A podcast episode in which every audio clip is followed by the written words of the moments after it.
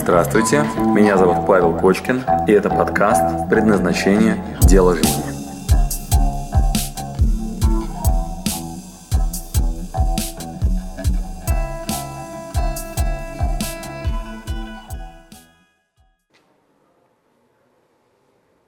Сложная тема сегодня, но все же. Итак, все наши с вами вышеописанные проблемы не решат, не лежат в поле страха под названием фобии, например, страха паук, пауков.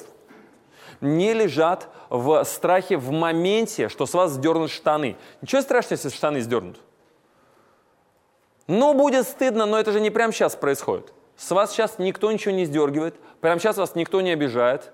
И если вы испытываете прямо сейчас чувство вины, то не это вас останавливает от дальнейшего движения вперед. Возможно, вы уже где-то накосячили, уже прямо сейчас стыдитесь в прошлом и так далее, но вами описанные проблемы, вот эти, про открытие филиала в Питере, или про невозможность э, позвонить клиенту, это событие уже произошло? Нет. Может, тебе уже кто-нибудь звонит и говорит, Ура, что ж ты мне собираешься позвонить и побеспокоить? Да прекрати ты, твою мать, сколько может. Ты меня в список внес? Я прямо сейчас сижу, короче, чувствую. Вот. И вот прямо сейчас тебе уже звонит. Нет, пока не стыдно? Нет. Да? Конечно, это не отменяет вот этих стыдов, и это наша с вами история, да? Вот эта история. Она, ну, вы можете прямо сейчас стыдиться, да? Вы можете сейчас испытывать обиду и вину. Это может очень сильно вас парализовать. Но это расчистка кармы да, эта история позволяет вам высвободить существующий потенциал. А вами озвученные задачи, об этих вы на самом деле пока еще просто не, ну, не знаете. Поэтому сегодня мы, по крайней мере, осознаем, что это тоже есть, это за уже совершенные события, это за ваш опыт. Понятно? То есть это есть, но за это не страшно, а за это стыдно. За это не страшно, за это обидно. Например, моя мама прямо сейчас испытывает чувство вины. Моя мама. Почему? Потому что она считает себя виноватой перед своими родственниками на Украине за то, что дед мой с Украины когда-то им там полноценно помогал, а она сейчас не помогает им каждый день. И она ходит и испытывает чувство вины. Родственники об этом не знают. А то, что мама сейчас ходит такая вся, винится такая. Вина вообще удивительная засада. То есть, когда вы испытываете чувство вины, вот тот, кто на том стороне, он может вообще не существовать. Вот, и не знать о том, что вы виноватым себя чувствуете. Вот. А вы можете ходить и очень париться на эту тему. И вообще глупости всякие разные делать под чувством вины. Вот. Э, в общем, вот эти все ощущения, они на перспективе, они, конечно, вас сильно это, они сильно вас, вам помешают. Решение осознанность. Что это такое? Э, в бизнесе это называется риск-менеджмент. Надо ли тебе в Питере открывать филиальчик? Ну, вообще надо. Вообще надо. Дабы перестать накладывать штаны и испытывать какого-либо страх, нам предстоит что сделать? А осознать риски. После этого принять решение. Принять решение. Осознанность и принять решение. Э, какие риски того, что мы создадим там филиал? Ну, денежные. Денежные, потери, что еще может быть? Ну, время. Время и так далее. То есть мы на одну чашу весов кладем риски. Вот. С другой стороны, а можно ведь и не, от, не создавать ну, в Питере филиал? Тогда какие риски? Развиться как... Не развиться, как хотелось бы. Вот что еще? Свободы меньше. Меньше свободы, меньшая прибыль и так далее. Вот. Что выбираем? Ну, все-таки свободу и прибыль. Свободу и прибыль. Итак, вам надо тогда иметь определенный технологический процесс для принятия вот тут решения. Я, может быть, если успею, вам сегодня расскажу. Состоит всего из пяти этапов. А, ну, по названиям так. Ответ на вопрос «Зачем?», потом варианты видения, где тебя ждет успех, с чувствами, с ощущениями и так далее. После этого мозговой штурм. Какие вообще есть варианты? И там должен быть запас вариантов для открытия в Питере филиала, для неоткрытия в филиале. У тебя должен быть прям исчерпывающий набор. После этого каталогизация, анализ этих вот избыточного количества вариантов и принятие решений на основе того и того, какой из них самый лучший. Вот и после этого микродействие. Микродействие. Маленькое действие, которое совершать не страшно, которое от слов приводит тебя к делу. А микродействие – это то, что исполнимо в течение двух-15 минут максимум. Вот это будет проверка на ну, качество сделанной вот этой работы. Билет. Например, абсолютно верно, купить билет. Абсолютно верно. И если ты понимаешь, что билет не покупаешь, то работа сделана плохо. Понятно, да? Если ты понимаешь, например, что ты решил не создавать филиал в Питере, тогда микродействие какое? Или сделать что-то, что позволит тебе двигаться к твоим же ответам на вопрос «зачем?», но не через Питер, а как-то по-другому. Так вот, мы с тобой делаем такую пирамидку, раскладываем ее до микродействия, на выходе пам, либо кнопка нажата, либо ты все еще сидишь, носу ковыряешь, говоришь. Наша задача разобраться в том, какие картины долговременной памяти у нас в голове. Что дальше? И как они управляют Как они управляют нами? Не я мыслю, а как бы меня мыслят. Бессознательное поведение.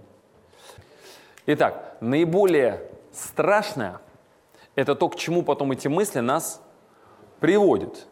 То есть если я постоянно нахожусь в мыслях, в страхе происходящих событий, то мои действия становятся бессознательными – то есть я не понимаю, зачем. У меня нет ответа на вопрос, куда, ради чего. Я начинаю делать какие-то суетливые действия, которые оторваны от моей осознанности, оторваны от глобальной задачи. Я начинаю активизировать какие-то активности, которые никакого отношения не имеют к тому, чего я на самом деле хочу. Так вот, испытывая страх, мы просто допускаем огромное количество ошибок. Боксер, который выходит на ринг, как должен себя чувствовать? В момент, когда я однажды пришел на бокс, мне тренер говорит, в стойку вставай, я так встаю. А он говорит, а что это у тебя лок, локти вот так высоко? Он говорит, зачем, говорит, это тебе? Да, вот так он мне и показал. Он говорит, а что у тебя локти так высоко? Говорит, что такой напряженный-то? Дальше он говорит, какую фразу? Расслабься. Расслабься, чувак, расслабься. Вот это вот осознание, что ты в расслабленном состоянии будешь более эффективен, чем в напряженном, если вы только это домой сегодня донесете с этого мастер-класса, нам будет больше, чем достаточно. Пока ты напряжен по поводу своего филиала в Питере, в это состояние непринятого решения, все твои решения суперэнергозатратные, малоэффективны. Понятно, о чем речь? Значит, как только мы принимаем решение, у меня, как у боксера в данном случае, какая задача? Качественный, эффективный удар. Да? То есть я хочу нанести качественный удар. Например, филиал в Питере. В этом случае я должен быть в каком состоянии? Собранном и при этом расслабленном. Одно другое не исключает. Бегущий генерал в мирное время вызывает хохот, а в военное время панику. Соответственно, генерал, как человек очень ответственный и осознанный, должен обладать одновременно двумя свойствами. Первое. Он очень ответственный, очень собранный. Готов ли он принимать решения? Готов ли он это делать очень ответственно? А при этом, насколько он напряжен, насколько у него локти высоко подняты, насколько он находится в таком состоянии? Он расслаблен. Он находится в абсолютно устойчивом состоянии. Он не находится в стрессе. Куда? Куда? Куда? Куда? Куда? На нас напали немцы! Уа! Видели такого генерала? Людей, которые принимают действительно важные решения. Значит, они какие? Расслабленные. Расслабленные. При этом очень ответственные, готовы принимать очень ответственные решения. Готовы жизнью рисковать, жизнями других людей в этот момент. В каком состоянии они смогут принять очень качественное ответственное решение? Только в том случае, если они спокойно и ровно дышат. Вот так. Если у него сбилось дыхание, он такой... Он какое решение примет? Ну, какое-то первое попавшееся. Поэтому отсюда какой делаем вывод?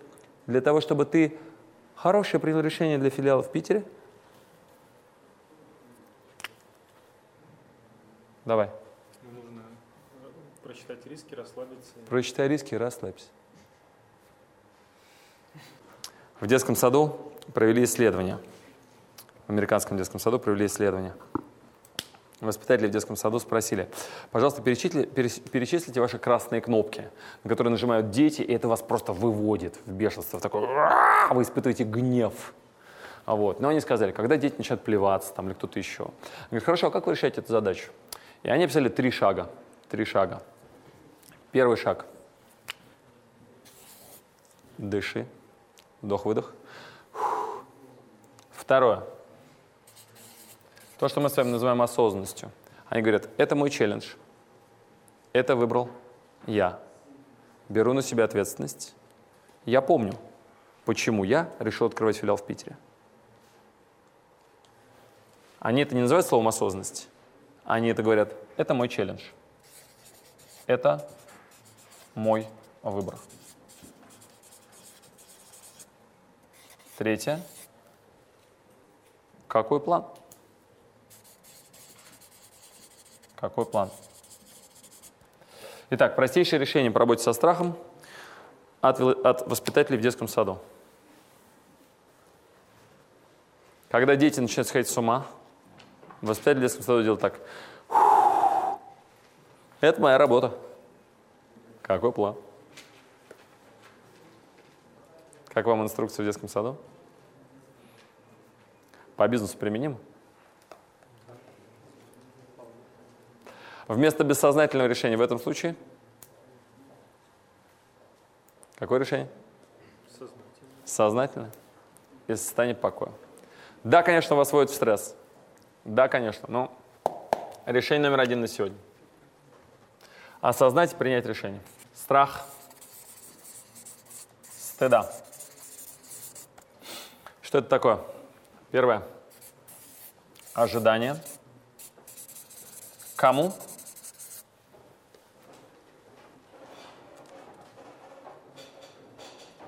Стыд.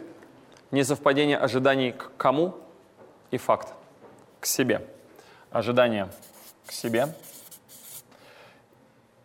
Второе. Факт. Третье. Сравнение.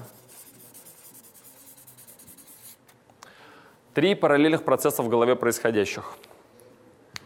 Первое. Ожидание к себе. Неплохо было бы осознать ожидания в долгосрочной памяти, картины, которые у меня есть. Например, я решил, что я мачо-мен. Итак, ожидание. Мачо. Что это для меня означает? Что если я иду, и вдруг девица идет мне навстречу, то как мои ожидания? Каков я? Что произойдет, если я вдруг ей сделал так? Она тут же обратит внимание, вот, и упадет сразу, а шапочку, да? Вот, значит, допустим, я хожу, короче, понимаю, что все женщины мои, если только стоит мне вот к ней подойти. Такое у меня есть в голове ожидание. Бессознательное. Или другое ожидание. Я крутой предприниматель. Здесь в БМ очень распространена такая идея, что вы, короче, предприниматель. Гигей, у вас все получится. Не, ну, короче, есть такая китайская мудрость. Не сцы. Вот, короче, впилял в Питере, хорошо. И у тебя возникли ожидания. Я крутой, короче, предприниматель. Или я, короче, мачо. Тут, тут, тут. Иду по Тверской, по Камергерскому переулку. Значит, мне навстречу идет симпатичная девица, королева красоты. Вдвоем, вот в таких очках, на таких каблучищах, шикарно одетая, с распущенными волосами. Вот стильная такая, знаешь, это вот видно бренды вообще все, вообще гигей. Осанка расправлена. Улыбка на 32 зуба, вот такая блестящая. Она в хорошем настроении, так раз на тебя посмотрела, улыбнулась. Что чувствуешь? Ожидание оправда- оправдывается. Ожидание оправдывается. Ты прекрасен. Хорошо. Значит, и тут вдруг, и тут вдруг, ты к ней, к ней вот так вот подходишь, приближаешься и думаешь, так, хорошо, стоит ли ей сейчас сказать «Привет, дорогая»? Почему нет? Тогда у меня вопрос. 9 из 10 нормальных парней как пройдут в этой ситуации? 9 из 10. Так, так. Ну да, вот, вот реально, 9 из 10. А, тебя как зовут? Максим. Максим, Максим пройдет сразу. Ожидания оправдываются. Привет, дорогая. Да? То есть Максим так обычно реагирует, когда видит, ну, да, держи, держи микрофон, вон тебе, держи. Значит, когда Максим идет, вот, значит, у него картина такая. Вот он идет, Камергерский переулок, такая девица, раз на него улыбнулся, он говорит, привет, я ждал тебя всю жизнь, да, там, как делишки, может, кофейку. Вот, да? Значит, это Максим реагирует. Вот. А вот еще 9 человек, которые вот, ну, также шли по Камергерскому переулку, мечтали вообще всю жизнь такой девицы, они как это реагируют? Они просто пройдут. Интересно, почему? Почему они-то, вот это хорошо, что есть Максим, да, который сразу, вот, ну, вообще мне Максим никогда не пропускает свой шанс, да, вот, он если предлагает филиал в Питере открыть, сразу туда, вот, но вот э, не всегда он так поступает, иногда, вот, знаешь, вот иногда бывают ситуации такие, что девица там шла, и вот он как-то мимо прошел, но не его случай, но вот там абстрактный парень в метро, вот, они вот идут когда-то, да, мимо девушка проходит, они сразу так, что происходит с ними? Что происходит с ними? Ожидания к себе какие? Я парнишка эгегей. Если я сейчас ей скажу, есть большая вероятность, непросчитанные риски, или даже просчитанные, 9 из 10, вот, или там, допустим, один из там, трех, вот, что она скажет, что? Нет. Нет. Значит, у парней всего два страха, применительно к женщинам. Первый страх, что она откажет, второй, что она согласится. Оба варианта накладывают на нас дорожки прямо скажем, непростые. Вот, поэтому любой нормальный мужчина, дабы защитить себя и поместить в комфортные условия, в этой ситуации делать так. Но там в этот момент есть картина, что я мачо. Поэтому мысли в голове нас защищают. Говорят, да она точно. И надо занизить ее статус, дабы случайно не к себе не испытать сравнения – факта с ожиданием. Значит, я ожидаю, что я мачо, по факту я очень боюсь подойти к девочке. Значит, я как только прошел, испытываю разницу между тем, что я о себе возомнил, и что произошло по факту. А еще хуже, если он таки подошел, сказал ей привет, она сделала так, и ушла, короче. Вот.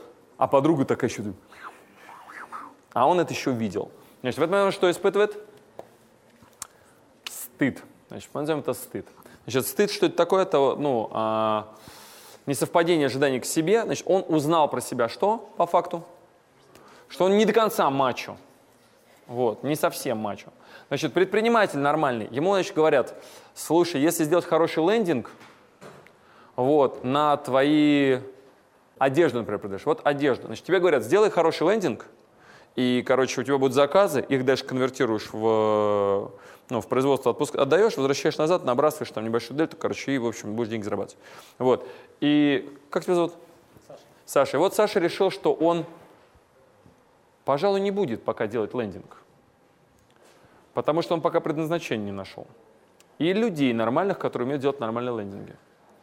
Вот. Поэтому пока не будем делать лендинг – Потому что мнение о том, что я хороший предприниматель, вот-вот, как только мы сделаем лендинг, может что? Пошатнуться. Пошатнуться. Вот. А вдруг я сейчас узнаю, что предлагаемая мной продукция, а я уже вложился, например, в швейную мастерскую, или уже пообещал тем ребятам, которые там делают, что я буду двигаться дальше. А вдруг, как только я сделаю лендинг, станет резко понятно, что для того, чтобы продать одну вещицу, мне в денег надо вложить в 10 раз больше, чем надо. И конверсия лендинга будет не 10%, как я планировал, а 0,1. Вот. И я что-то как-то пока в коматозе и лендинг не делаю. Потому что вдруг по факту окажется, что мои ожидания о том, что конверсия будет 10%, сравним, окажется, что 0,1, я буду испытывать что? Стыд. Итак, пока у вас в голове есть картины чего-либо, вот эти мнимые истории, вы не идете в факты, дабы случайно это сравнив, не получить паралич в теле. А мысли об этом наперед порождают в вас этот паралич – еще на начальном этапе. И вы не действуете, долго мечтая о какой-то конкретной задаче. Как мы назовем с вами откладывание страха на потом? Прокрастинация. По-простецки лень. Спасибо большое. Итак, сейчас означить, чего только что изобрели. Вы только что изобрели термин прокрастинация, а еще вы только что изобрели понятие лени. Мы с вами рассмотрели страх стыда. Теперь страх, обиды. Давайте посмотрим, что такое обида. Обида. Первое. Ожидание. Кому? К другому. Дальше, потом что происходит? Факт. Происходит такой факт какой-то.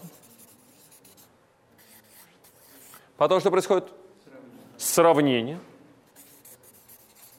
По результатам сравнения мы что получаем? Тот самый паралич в теле.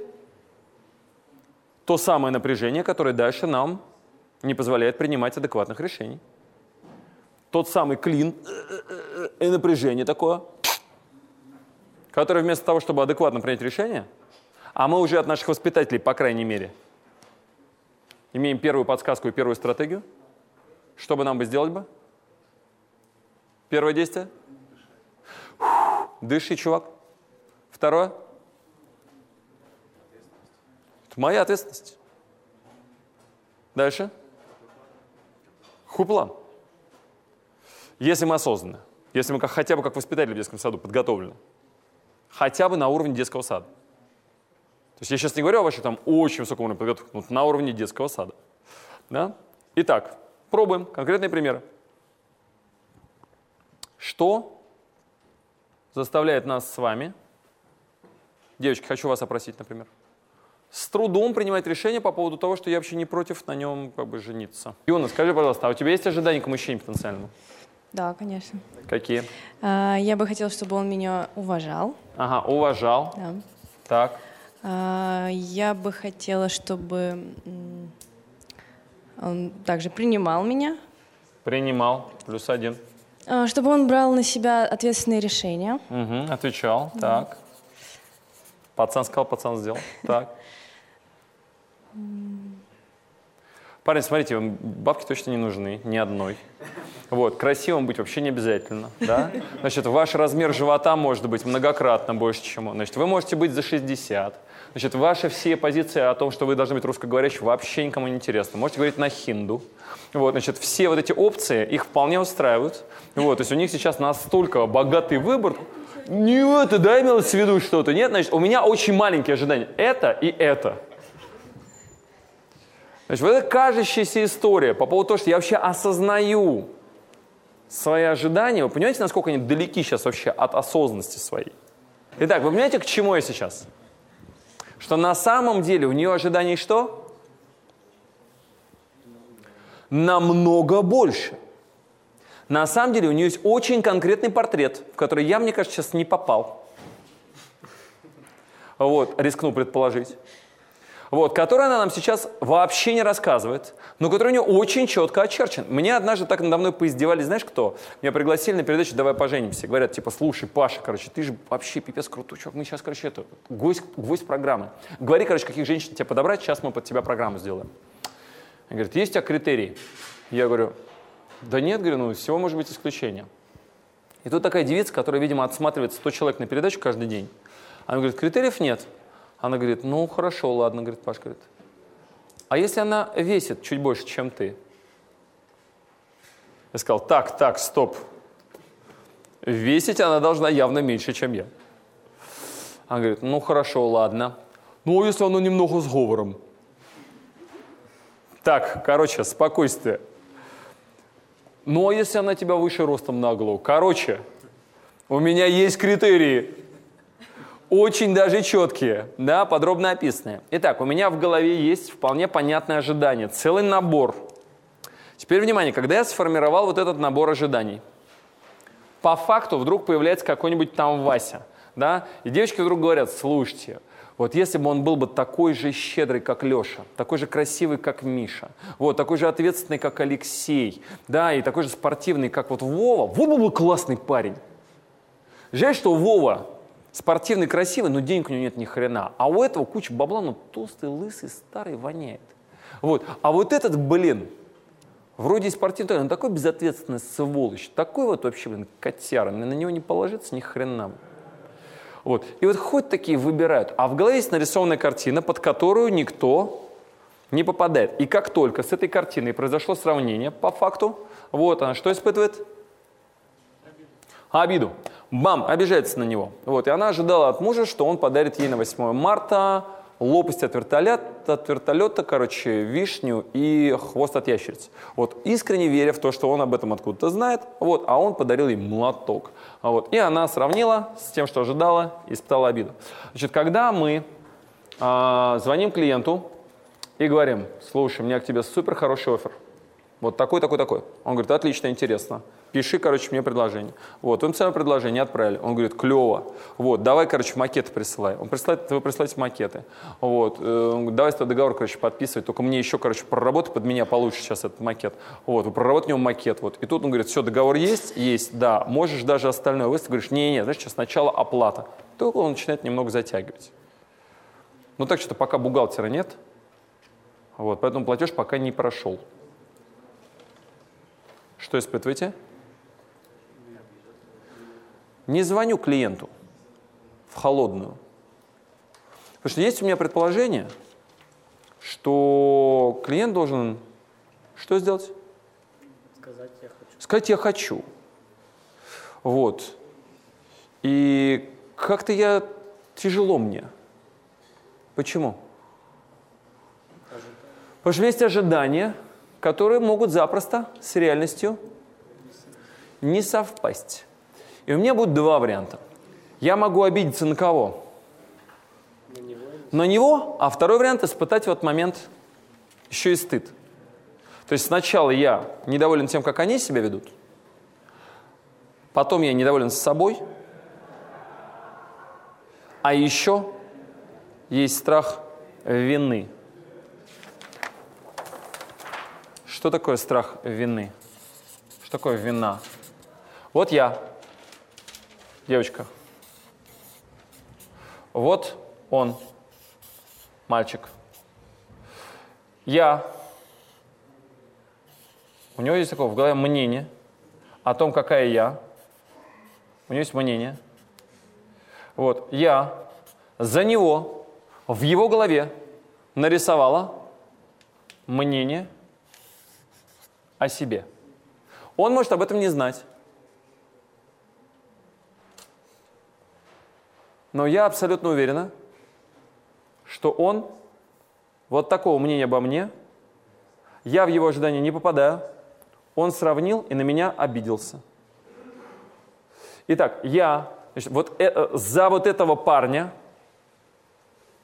нарисовала ему в голове обиду на себя. В моей башке двойная засада, двойная ошибка.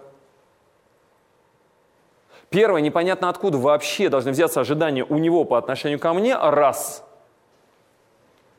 Второе, я сама их нарисовала и заложила ему в голову, два. При этом, обратите внимание, в этом случае он может вообще не существовать. Виниться можно вообще самостоятельно. Понимаете? То есть вы можете запросто ходить и испытывать чувство вины, а этот человек может даже не быть. Еще он может об этом даже не знать, а вы можете вполне ходить и испытывать чувство вины. Например, вы шли и не дали денег бабушке, которая просила, короче, это милостыню. Вы шли и идете такой, о боже, она же на меня обиделась. Она же посмотрела так мне в глаза. О чем она сейчас думает? О том, что я сволочь. А я думал, что я человек душевный, что я людям добро, что я поддерживаю. И вы так идете, думаете, боже, какая я сволочь.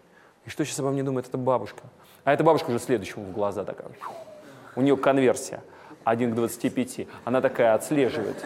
Значит, если слеза на глазу, вот, то, короче, больше конверсия. Но все время плакать не удается. Ну, тогда я стараюсь как-то вот более такое лицо из Шрека включить, как у котика. Вот, в этом случае тоже. А если такая у меня надпись, да, то у меня больше, в общем, результат. И она такая, у нее работает конверсионный показатель замеряет. Ну вот, а еще тот, который оптовик ходит, у них их 5 штук контролирует, чтобы они не это, да, не скачили с деньгами. Вот, и у них там свой процесс. Вот, и вы идете в этот момент, я сволочь, я абсолютно эгоист, Значит, я не дал сейчас ей деньги. Так и со мной ведь кто-то однажды себя поведет. Какой же я мерзавец. И что же она обо мне сейчас думает? Значит, вы себе в голове, представляете, какая работа большая? Вы себе в голову Там такой мыслительный процесс. Представляете, сколько на это уходит энергии? Например, про этого клиента. Сейчас я вам позвоню. Ему, наверное, сегодня звонили уже 10 человек. Значит, до этого мы предлагали гарант, потом консультант. Потом, короче, звонили и предлагали ему билеты в театр с фразой, что кто-то из его друзей оставил телефон вот, и сказал, что он увлекается театром. Вот. После этого ему звонили какие-то люди и рассказывали о новой акции в фитнес-клубе. Вот. И еще звонили из МТС, говорили о том, что у него персональный менеджер теперь. Вот. И сейчас позвоню ему я. Значит, и этого еще не случилось, а в голове жуткое чувство чего? Вины. Перед кем? Перед тем клиентом, которому я еще не звонил. И, короче, я сижу и понимаю, жесть, ну и работку я себе выбрал. Пойду поем. Такое стратегическое решение. Кофе надо выпить, потому что работоспособность падает. Пойду по кофейку. Сейчас, короче, кофейку выпью, и потом тогда решим. Отследили механизм сейчас? Сложный, да, такой он вообще, да, замороченный. Вот. Но это финал как бы сложности на сегодня, чувство вины. Вот, соответственно, страх вины, что я потом буду виноватым перед этими людьми, что я их достал, и меня обидятся за то, что я им звоню в холодную. Вот. Иногда и не безосновательный, понятно, да? А иногда еще и заранее даже не существующий. Вот. Остановит вас от холодного звонка. Теперь у меня к вам финальный вопрос. Ну хорошо, ладно. Кстати, как вы себя чувствуете? Вытяните, пожалуйста, вот так руку. Вот так вытяните руку. Вот. И да, оцените, пожалуйста. Вот так я очень устал, вообще ничего не понимаю, мне хреново. А вот так, короче, мне все в порядке, я понимаю, что мы стоим на одной волне. Да? Ну, слава богу. Ну, слава богу. Хорошо, ладно. А, хочу услышать обратную связь и убедиться, что мы с вами на одной волне. Где микрофон? Ага. Кто-то готов мне рассказать, что он понял вообще, что такое чувство вины? Давайте для начала, что такое обида? Что такое, для, что такое обида? Как вы услышали, пожалуйста, что такое обида? Кто может мне рассказать, что такое обида? Что значит обидеться на человека и как это будет на вас отвлекаться? Прошу, смелее, руку тянем, и мы сейчас вам тянем. А иначе я буду сейчас все заново повторять, и мне кажется, никто не понял. Итак, что такое обида? Тудун. Тудун. Да, прошу. Микрофон туда. Ага. Как тебя зовут? Артем, Артем. Артем, что такое обида?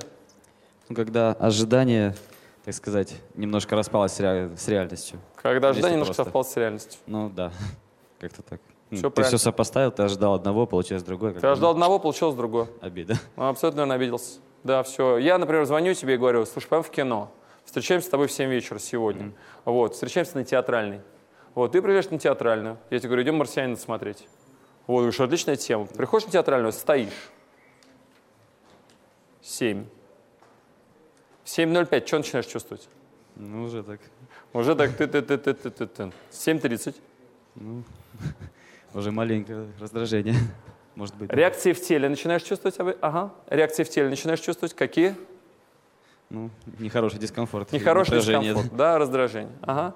Вот. И какие будут дальше тобой приняты решения? Не знаю. Основанные на а, раздражении и вот этом вот дискомфорте. Значит, мы уже знаем на сегодня, по крайней мере, одну стратегию. Что надо делать в этот момент? Осознание. Осознание. Давай, хотя бы на уровне детского сада. Воспитатели в детском А. саду, что делаем? Дыши. Вдох-выдох. Дыши, чувак, извини. Так, дальше. Потом, ну, я сам принял Я решение. сам выбрал, да, я принял решение этого Да. человека позвать к себе, ну, сходить с ним в кино. Дальше. Какой план? Какой план? Что дальше делать? Что дальше делать? Как себе теперь сейчас чувствуешь? Да, получше. Получше. Чувствуешь, как? Попроще стало. Стало попроще? Ну да. Обычно как-то загоняемся больше, наверное, по этому поводу. Обычно мы вот так не делаем, как воспитатели в детском саду. Обычно как выглядит стратегия? Психовать. Начать психовать и так далее.